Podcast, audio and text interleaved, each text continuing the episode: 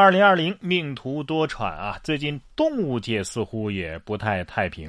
近日，在巴西南大河州，一匹马从附近的农场当中逃出来，在街头狂奔。经过路口的时候，来不及停下了，一头就撞上了街边的房屋。屋内的女子听见巨大的声响，查看监控录像之后，发现了这搞笑的一幕。最终，在当地居民的帮助之下，这匹疯狂的马被带回了农场。这是绞杀失败了，还是太想要自由了啊？我猜这马可能有二哈血统。这条狗子也不知道它具体是犯了什么事儿啊，它只是想出门儿。近日在江苏南京，呃，金毛狗把主人郭女士男朋友的大学毕业证给咬碎了，叼着碎片到主人面前。画面当中，狗狗一脸委屈，低头叼着毕业证碎片。做认错状。据悉啊，毕业证被金毛撕碎之后，狗主人并未责备。但是隔了几天之后呢，金毛竟然上演了拆家大法，而且挨了一顿揍哈。郭女士表示啊，毕业证被狗狗撕碎之后，男朋友还觉得挺好玩，拍了视频到处分享。之前狗子只是撕作业啊，现在呢，嘿，作业已经无法满足他了，是不是？男朋友怕是敢怒不敢言啊。哎，难道是狗子不同意这门婚事吗？那这样的求婚你会答应吗？十二月十六号，爱尔兰都柏林一个火车站的月台上发生了浪漫的一幕，一男子分别将写有。你愿意嫁给我妈啊？这么四块大牌子按顺序放置在月台，而他本人呢，则是站在最后一块牌子的旁边，手持鲜花和戒指，等待着列车司机女友的到来。幸好女友开的不是早晚高峰的列车啊！终于知道为什么列车总是晚点了吧？一虐虐一车的单身汪啊！如果说这一车的单身汪还是被误伤的，那么下面这位勇敢的学生就值得我们点赞了。虽然说他也受了伤。十二月十七号，江苏扬州初中生张家辉收到了一封民警亲自送来的表扬信。原来五号的晚上啊，张家辉买宵夜的时候，目睹了一对母女被醉汉纠缠，他当即喝止，并且挡在了醉汉和母女之间。虽然自己身上被多处打伤，但是他还是一直护着身后的母女，直到民警到场。张家辉，我就是渣渣辉，你没玩过的全新版本。看得我手痒痒哈，真希望张家辉还手啊，还手啊！你就是渣渣辉，我信你兄弟，我来砍那家伙了。很棒很棒啊，值得点赞，没白叫这个名字。有的孩子虽然自己受伤了，但是人家见义勇为啊。但是有的孩子呢，在家老老实实的写作业，却伤及了邻居。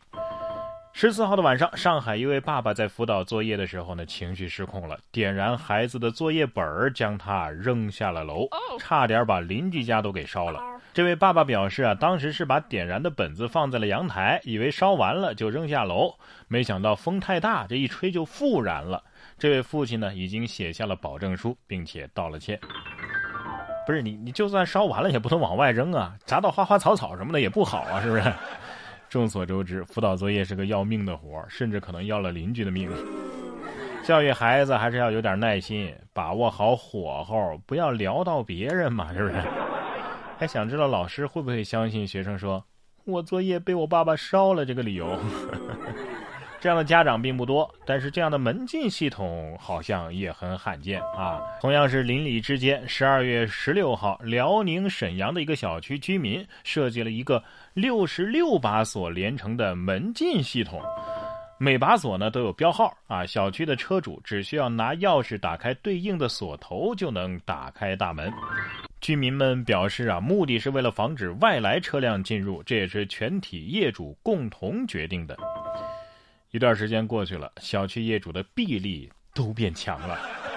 这是用机械的方法实现了区块链啊！你看，首先是去中心化，不需要统一管理嘛。然后是可追溯性，一人一把锁，谁的锁没了就找谁呀。还有不可篡改性，因为一人一锁一钥匙，没多的。哼，人民群众的智慧果然是无穷的。感觉这个小区的邻里关系啊，应该是很好的。可是你们谁考虑过门的感受？太沉了。还有你俩，能不能考虑一下对方的感受呢？陈女士是富阳一家美容院的会员，她说呀，在最近的三年时间里，她在美容院的诱导之下，贷款了接近六十万做各种美容项目。陈女士在饭店工作，一个月工资啊只有两千多，每个月的还款压得她是喘不过气来。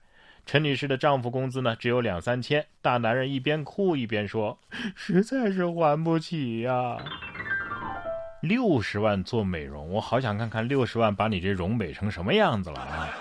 这已经不是公主病了，简直是丫鬟的命得了太皇太后的病啊！六十万，这贷款贷的呀啊！总有人拿贷款当捐款那么花啊？不对，捐款也不能这样花呀！一分一厘都是咱们捐款人的爱心呐。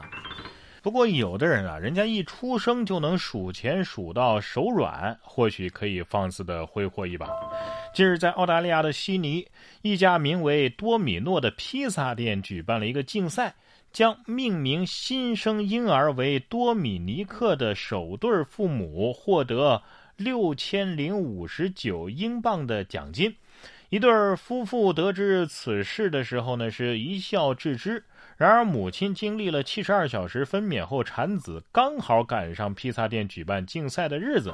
得知是男孩之后呢，两个人给孩子命名叫多米尼克。他们表示，两个人都很喜欢这个名字。在展示了多米尼克的出生证明之后，夫妻俩顺利的赢得了大奖。这是人类幼崽的第一桶金呐！啊，含着金汤匙出生的，说的就是这个吧？啊。也不知道这孩子未来会不会跟披萨结下不解之缘呢？然哥说新闻，新闻脱口秀。想要跟我取得交流的朋友，您可以关注微信公众号“然哥脱口秀”，发送微信消息，在喜马拉雅 APP 搜索“然哥脱口秀”，可以点播收听更多精彩节目。